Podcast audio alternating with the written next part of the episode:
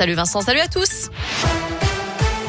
À la une, pervers, psychopathe, raté de la vie, briseur de bonheur. Ce sont les mots de Jacques Dallet pour qualifier Nordal Lelandais. Après avoir brossé un portrait bien sombre de l'accusé, l'avocat général a requis la réclusion criminelle à perpétuité assortie d'une peine de sûreté de 22 ans. Pour lui, le mobile sexuel dans le meurtre de la petite Maëlys ne fait aucun doute. Le magistrat considère que l'intention d'homicide est bien caractérisée, étant donné la violence des coups portés à Maëlys. Cet après-midi, maître Jakubowicz a réclamé 30 ans de prison à l'encontre de son client, ce qui lui laisserait l'opportunité de sortir quelques années plus tôt grâce aux remises de peine. Le verdict est attendu demain. La galère cet après-midi sur les routes de l'agglomération lyonnaise. Un camion transportant des gravats a perdu son chargement sur le périphérique Laurent Bonnevet. L'axe a été coupé à la circulation à hauteur de la porte de Gerland en direction de Marseille. Rassurez-vous, tout est maintenant rentré dans l'ordre.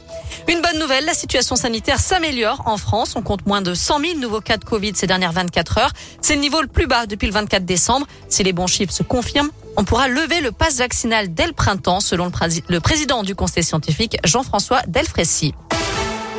Elle rentre de Pékin avec le sourire. La snowboardeuse lyonnaise Chloé Trespech, de retour des Jeux Olympiques, est arrivée en début d'après-midi en gare de Lyon-Pardieu. Ses collègues de la SNCF, où elle est employée, étaient sur le quai pour l'accueillir. Elle et sa médaille d'argent gagnée en snowboard cross ne reste plus qu'à fêter tout ça avec ses proches. Déjà, j'étais super excitée de rentrer à la maison.